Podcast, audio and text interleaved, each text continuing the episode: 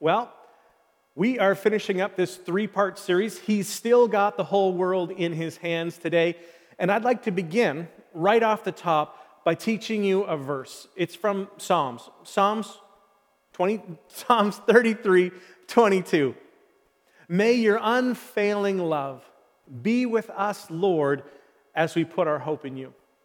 So read it along with me, please. We'll put it on the screen for you. May your unfailing love be with us, Lord, even as we put our hope in you. So, all right, good. Now we're going to take it off the screen and we're going to see how you're doing. I'll say it and you can mumble along with me, okay? Ready? Just repeat after me. May your unfailing love be with us, Lord even as we put our hope in you. Good. All together, without any coffee in your hands, one more time. Are you ready? Together. May your unfailing love be with us, Lord, even as we put our hope in you. There's hope for you yet. And I want to go eyes up with you today and focus on hope. Specifically, I want to talk about a tension that all of us have faced uh, are facing or will face as it relates to hope. It's the tension of trying to maintain hope in what seems to be a hopelessly broken world. So, how do you maintain hope in a world that at times seems to be hopelessly broken?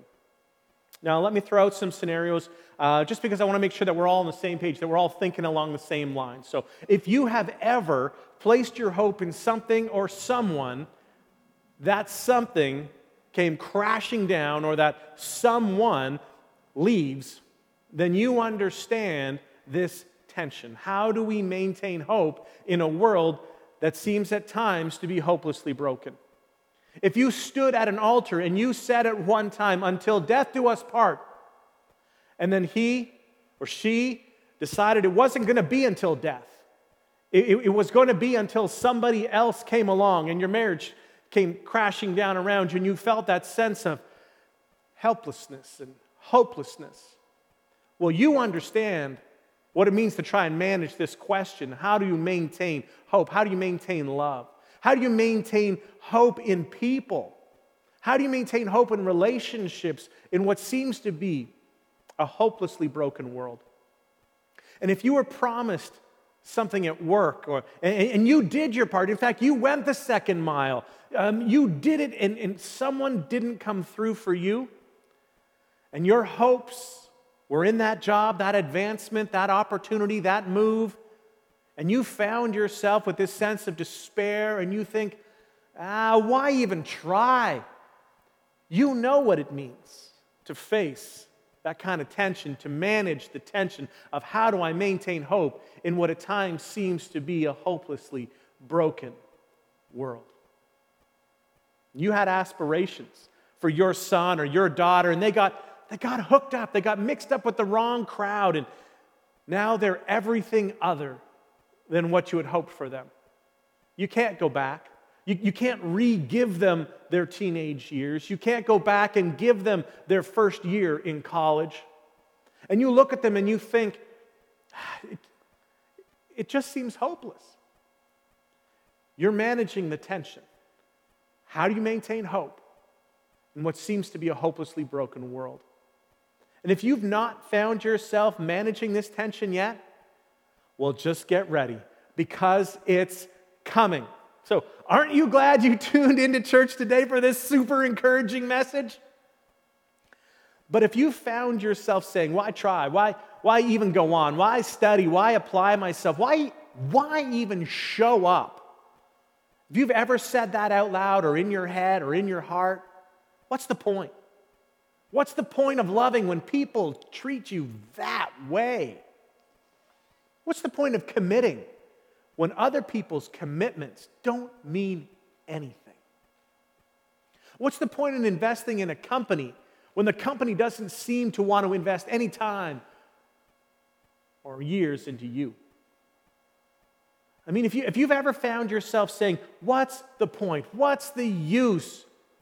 Well, then you've bumped into that inevitable question that everybody will ask How do you maintain. Why maintain hope in a world that seems to be so hopelessly broken? So, all of that stuff is why I want to invest in you and in your hope today.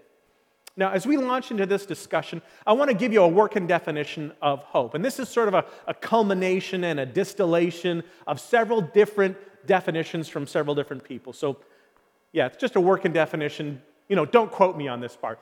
Hope is the person or the thing in which your expectations are centered. The person or persons or thing or things in which your expectations for the future or your expectations for now are centered. These are the things that you are leaning into. All right? These are the things that, uh, as you look into the future, your hope is in that. Your hope is in that relationship. Your hope is in that group of relationships. Your hope is in that company. Your hope is in this profession. Your hope is in your ability. Your hope is in your looks. Your hope is you've, you've centered your expectations in something. Hope is a little bit like a ladder that we lean against a wall. And none of us ever remember doing this, okay? None of us are ever conscious of this process. But when you were born, you automatically lean the ladder of hope into your parents or your parent. Your, your hope for your future had everything to do with your parents' willingness, your parents' ability to care for you. It wasn't a conscious decision.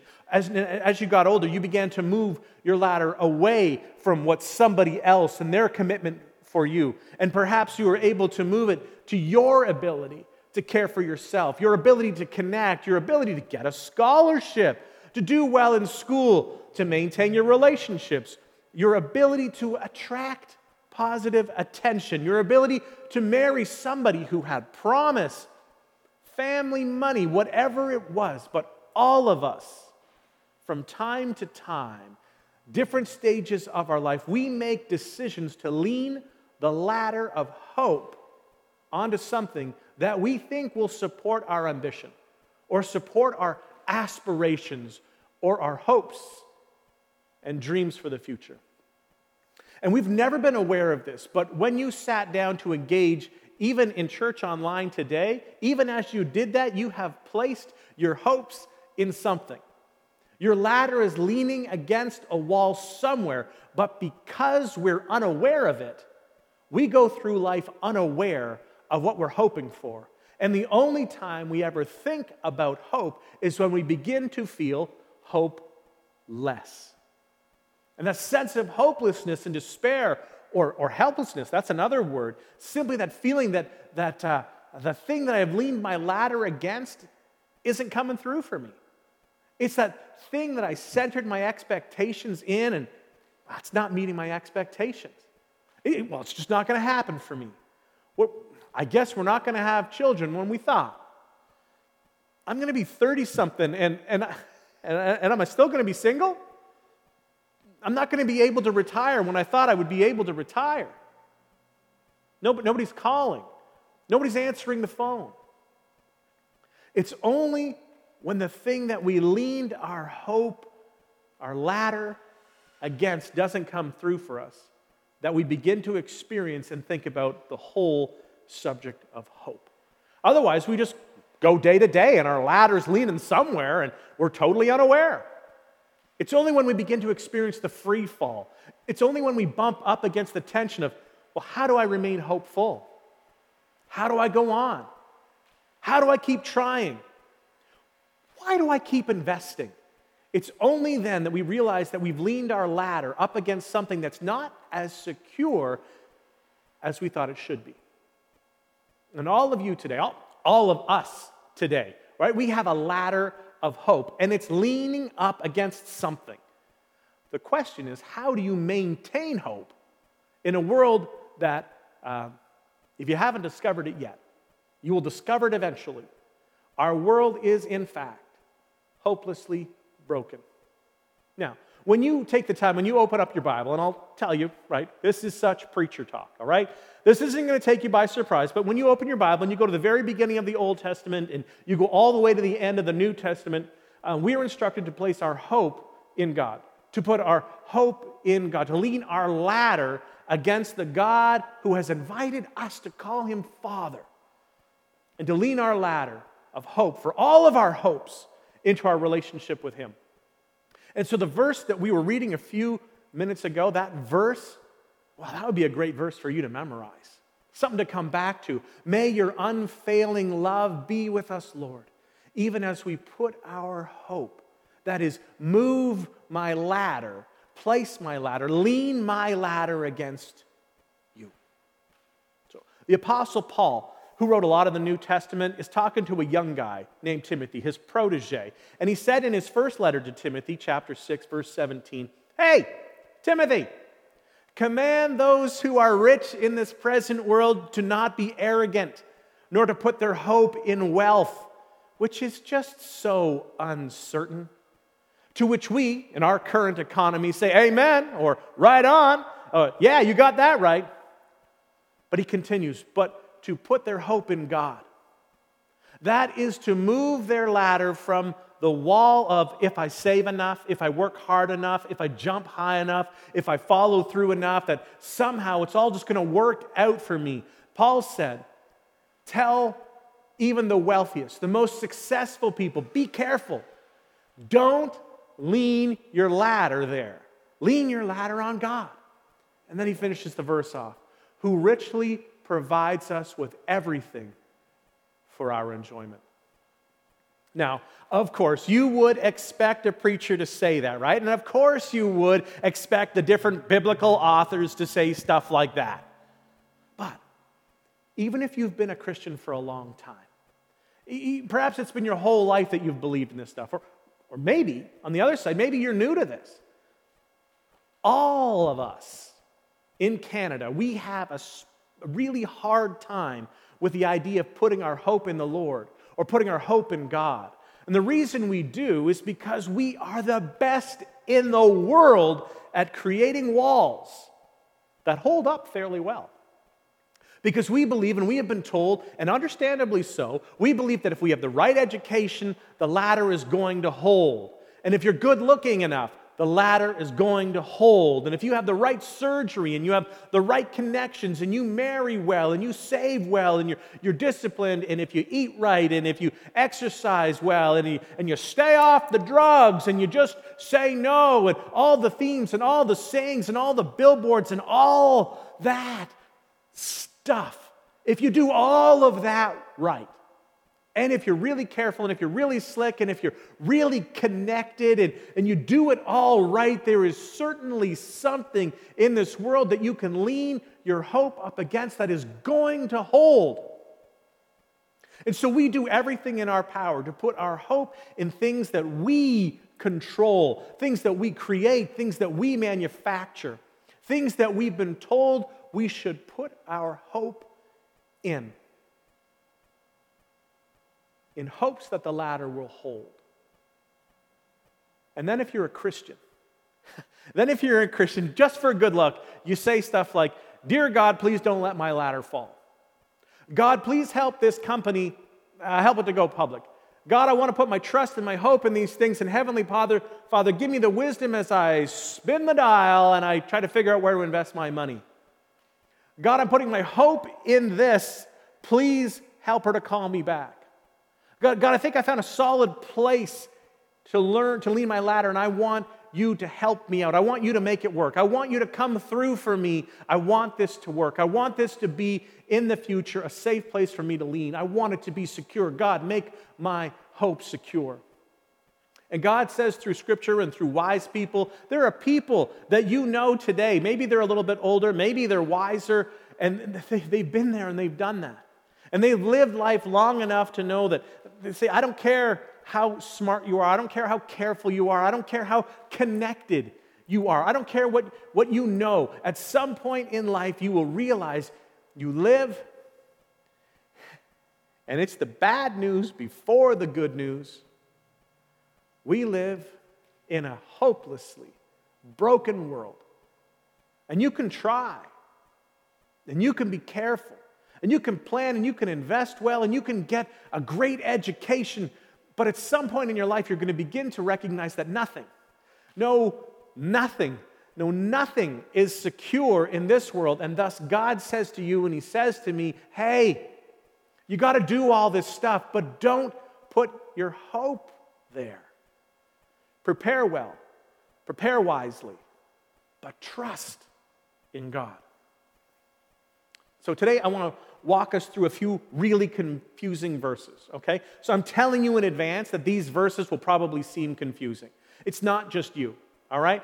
Paul just wrote it in a confusing way, and it's the letter to the church in Rome. So, Romans chapter 8 is where we're going to go. So, I want you to crack open your Bible, open your Bible app on your telephone, and through the magic of technology, soon, not right now, but soon, we'll put these on the screen as well. But I want you to have access to the full context.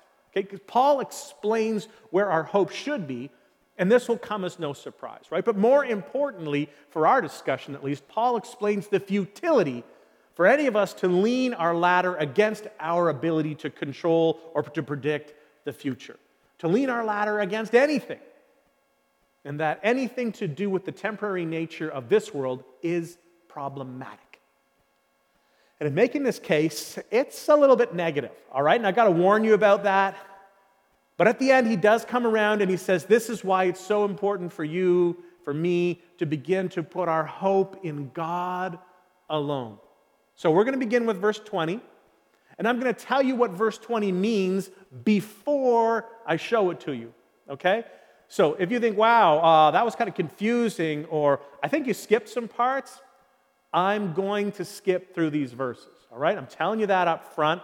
If you get frustrated or you get mad, well, that's good. So go to your study chair, and I dare you to get your Bible out and read it all for yourself. That's a win um, even if it's just to prove me wrong. So just go ahead, maybe tomorrow morning, uh, start with Romans 8 20 and read back through all these verses on your own and fill in the gaps where I skip over some of these things because this is all so rich. Uh, and, and, it's so relevant to where we are today as a culture and, and when you think about what's going on in our world. Okay, so here's what he says in verse 20. Before I show you what he says, I'm going to tell you what it says right? So we'll look at it together. But here's the deal He goes back and he draws on an event in the book of Genesis that is typically referred to as the fall of man. It's the story about where sin enters the world. Now, you may not believe in sin. And for right now, that's fine. But you do know that bad things happen in the world. And so we're together on that. But when we think about sin, we usually think about an incident like that one that you're thinking about, where the bad things go in the world, and we call that sinful. Or if you're in my business, it's so funny because people often say, uh, Graham, do you think that uh, such and such is a sin? Do you think this is a sin? And, and basically, what they're saying is, uh, is it okay for me to do that? And I mean, they don't say that, right? But they, do you think this is a sin? Because we have been thinking of sin as something that you do. It's an incident. And then we have an incident report. But Paul here is pulling back the camera a little bit, a lens, and getting an even larger view.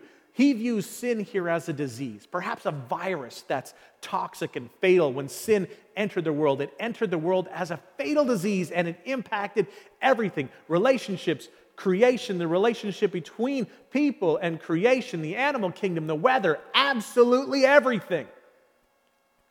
That everything in the world was impacted by sin. It's a disease that has infiltrated the entire creation, and it's fatal, which means, according to Genesis, that everything living eventually dies. So, have you noticed that?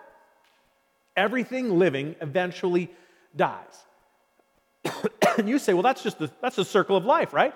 I saw the movie, you know, The Lion King. They figured that whole thing out.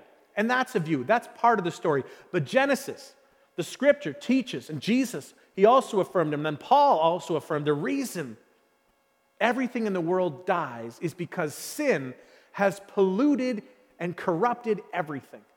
And that is the basis for his argument. And that is always a bad decision to put your hope in the things that pertain to this world.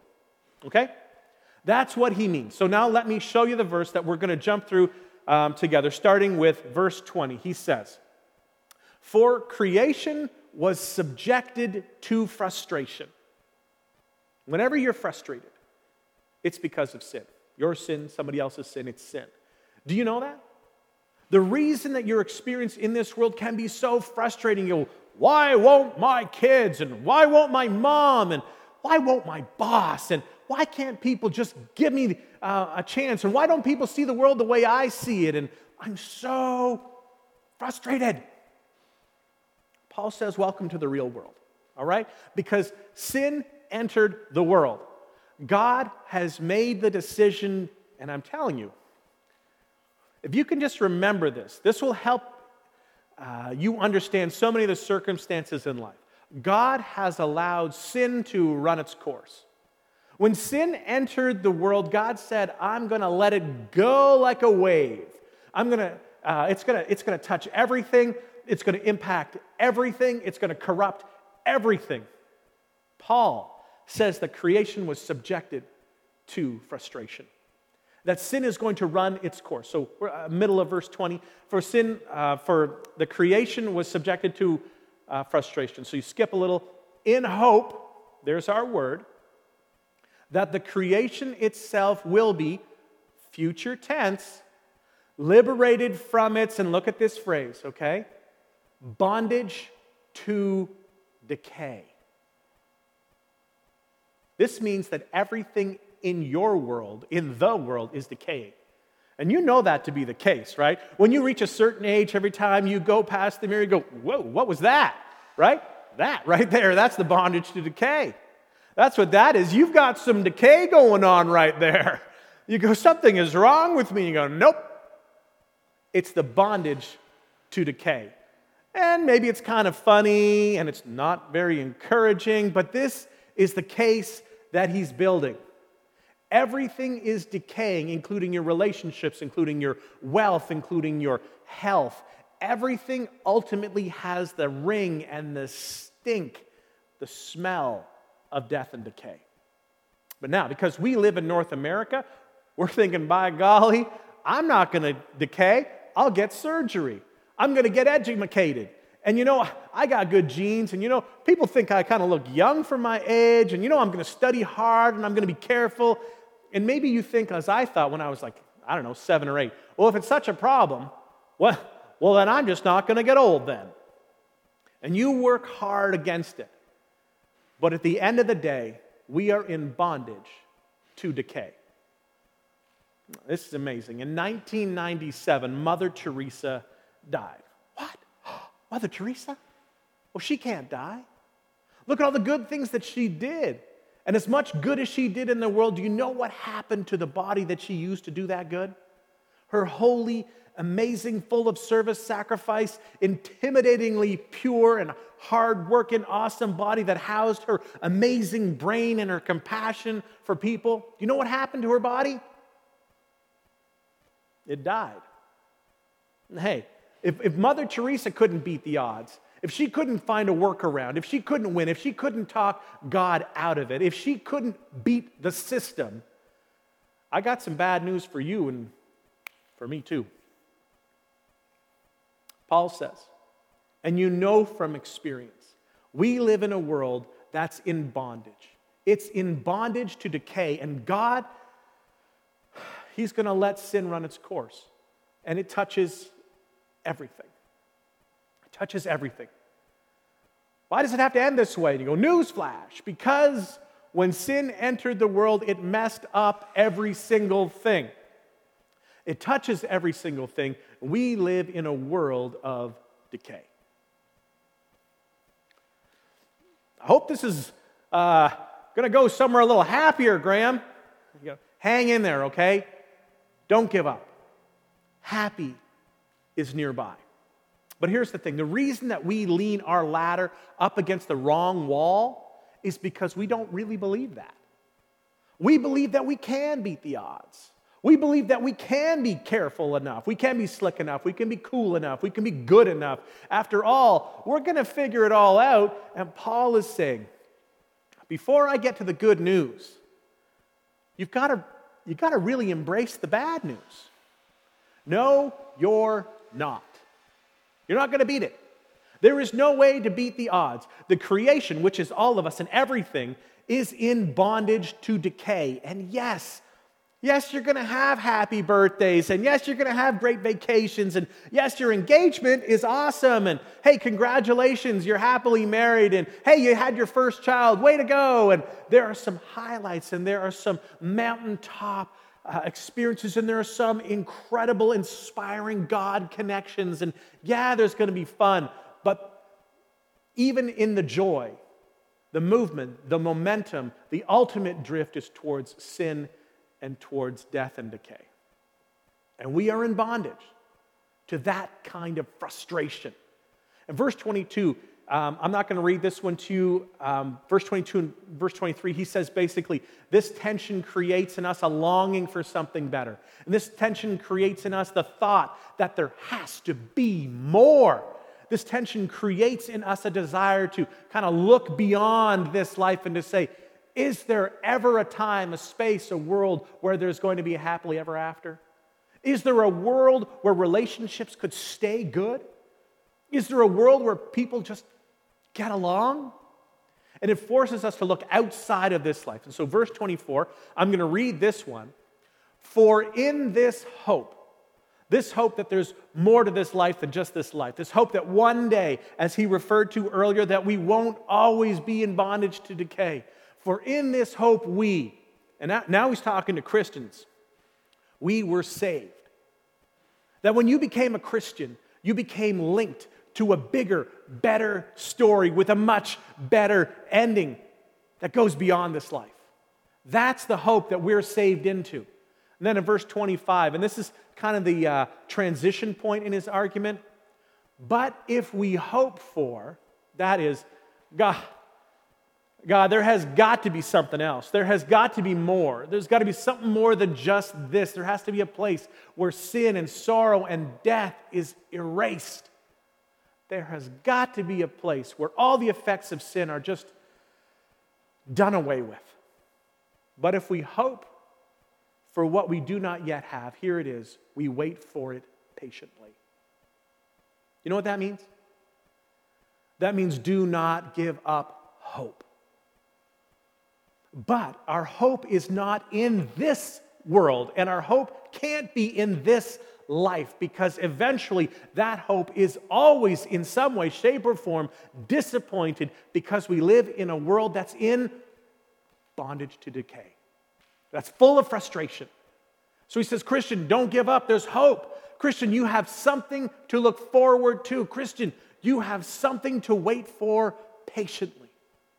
Then in verse 26 through 30, I'm going to skip over these as well. He says, God understands your frustration, and God understands your disappointment, and God understands that your ladder falls every once in a while, and God understands that you were so hurt and you were so disappointed sometimes that you just kind of groan on the inside.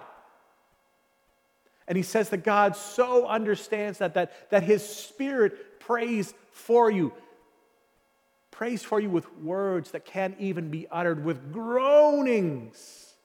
And if you've ever been in the pit of despair, if you've ever hit rock bottom in terms of hopelessness, you know what it's like to lie on your bed or on your face and to just moan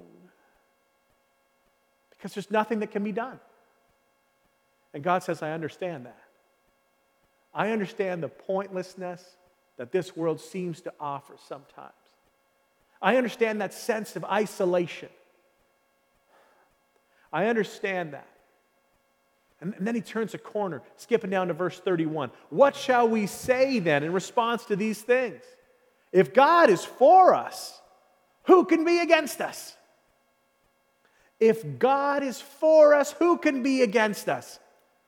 Verse 32. Well, what do you mean if God is for us? Well, he who did not spare his own son, but gave him up for us all, how will he not also, along with him, graciously give us all things? The point being, as God becomes the focus of our hope, as, as you center your relationship and your expectations on the love and in the love of the Heavenly Father, He says that is where hope does not, does not, does not disappoint Skip down to verse 38. This is the big ending. The soundtrack is building and building and building. We're getting to the climax right here. For I am convinced, he said. Now, this is Paul, and who, as you might recall, has been stoned, like getting hit with a lot of stones. He's been in prison, he's been left for dead, he's been shipwrecked three times, he's been beaten. I mean, this guy that has experienced the worst the first century had to offer as a Christian. Verse 38 For I am convinced that neither death, nor life, nor angels, nor demons, neither the present, nor the future, nor any powers.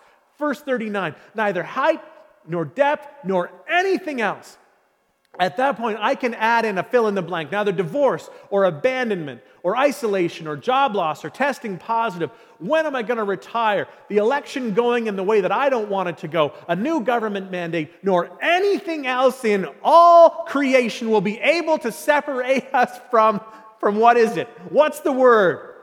Come on, what's the word? Love. From the love of who? From the love of God that is in Christ Jesus our Lord. You know what he's saying? He's saying, look, you want to put your hope in something secure?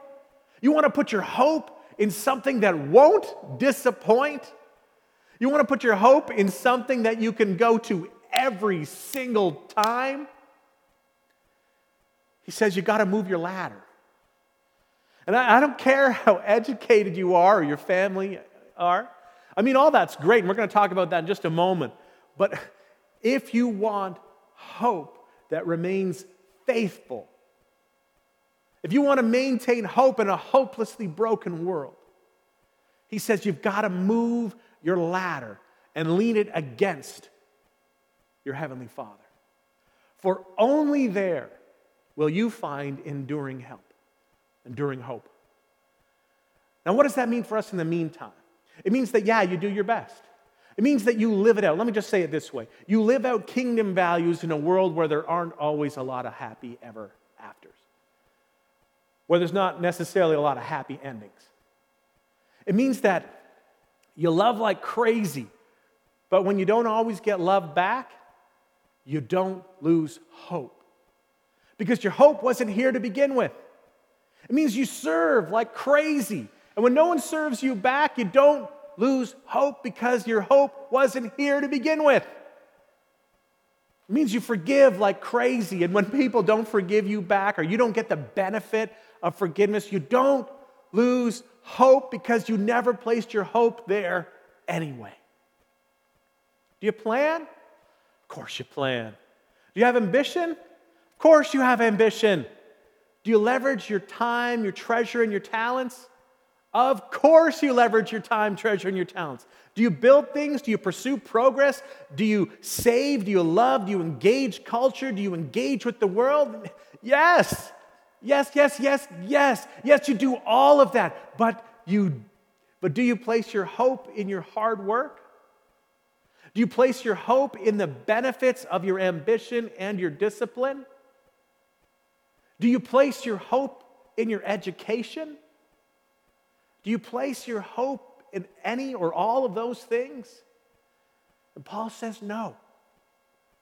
He says, Jesus says, and like Mother Teresa and like your faithful family members, you live as if you live as, as if this is all there is, and you love people like crazy, and, and, you, and you do your best, and you, and you use your God given talents and skills to accomplish everything that you can. But at the end of the day, you say, in spite of all that, and along with all of that, my hope is in my Heavenly Father.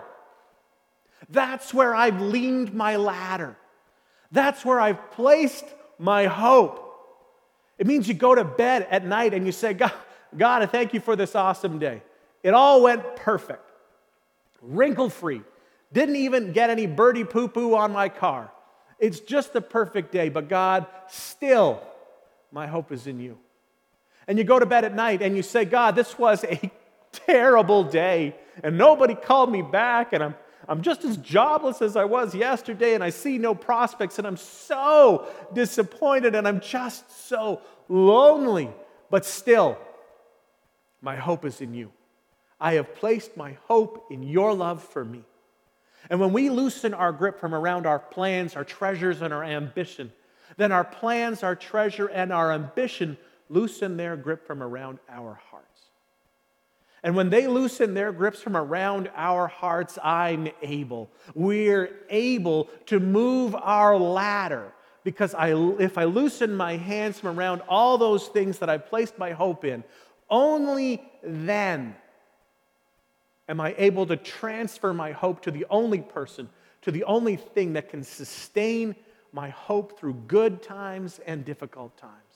May your unfailing love, demonstrated that uh, when Christ died on the cross for your sins, may your unfailing, you're not going anywhere, not gonna budge, always gonna be there love. May your unfailing love be with us, Lord.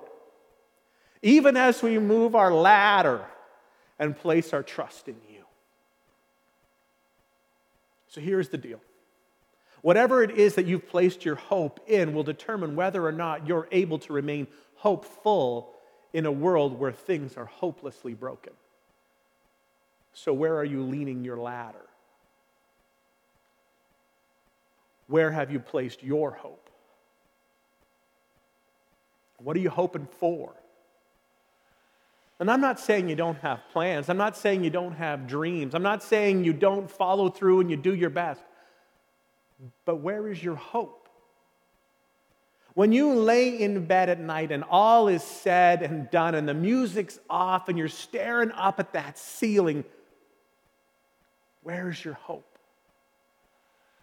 What have you centered your expectations, where are they centered? If they are anywhere other than the relationship with God or God's love for you, it is misplaced hope. It is a hope that will, that will eventually, in some way, disappoint you because although we don't like to think about it, we live in a hopelessly broken world. We are the best at putting off the consequences of that, but eventually, eventually, these walls always, always, always crumble. The only way to maintain hope in a hopeless, broken world is to place your hope in the unfailing love of God for you. The only way to maintain hope long term is to move your ladder and to place your hope in the unfailing love of God for you. Love not demonstrated because somebody called you back and you got a date. Love not demonstrated in the fact that things went your way and you, you got the scholarship and Love not demonstrated in the fact that when your wife came home and she said, Honey, I realize you, you've been right the whole time. And uh, all, all 20 years, you've been right. And, and I'm taking full responsibility. Not that kind of hope. He says, Only when you place your hope in the unfailing love of God demonstrated in one place and in one specific moment in history when Jesus Christ allowed himself to be crucified for your sins, which potentially sealed your eternity forever, and you locked into a relationship with God that Paul says cannot be broken regardless of the economy, regardless of what you do, regardless of what other people do to you, regardless of your health. The only way the only way to maintain hope in a hopelessly broken world is by placing your hope in the unfailing love of God.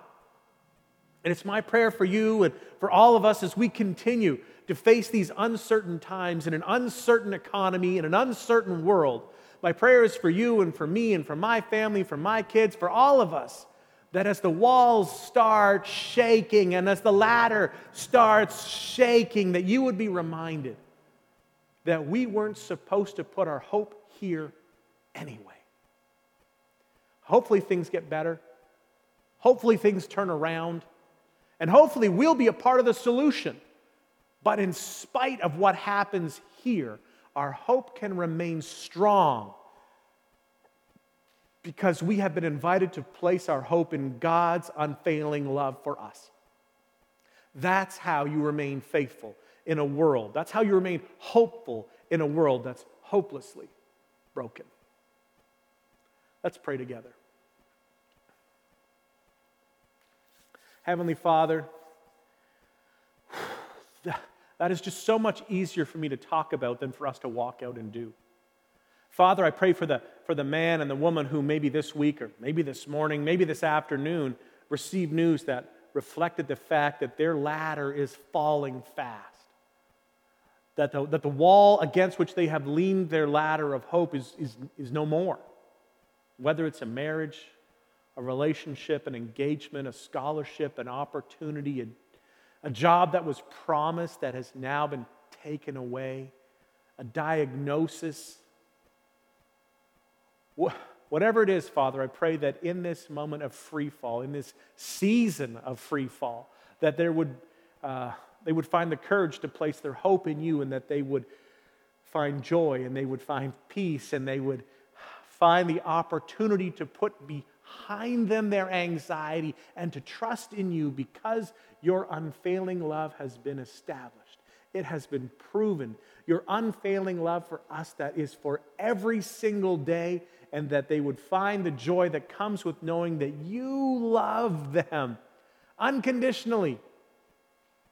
And that all of this is, is, is, just a transition and an opportunity to reaffirm your love for them.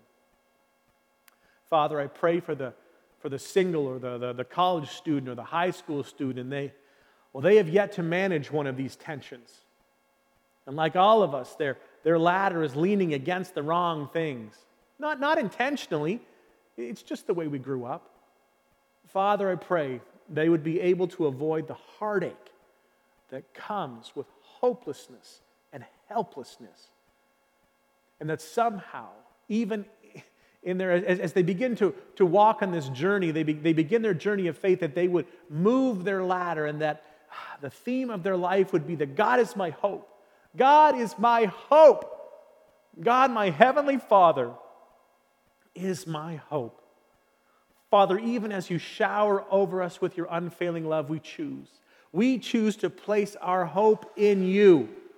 Please give each of us the wisdom to know what to do with that simple message, and then the courage to do it in Jesus' name. Amen.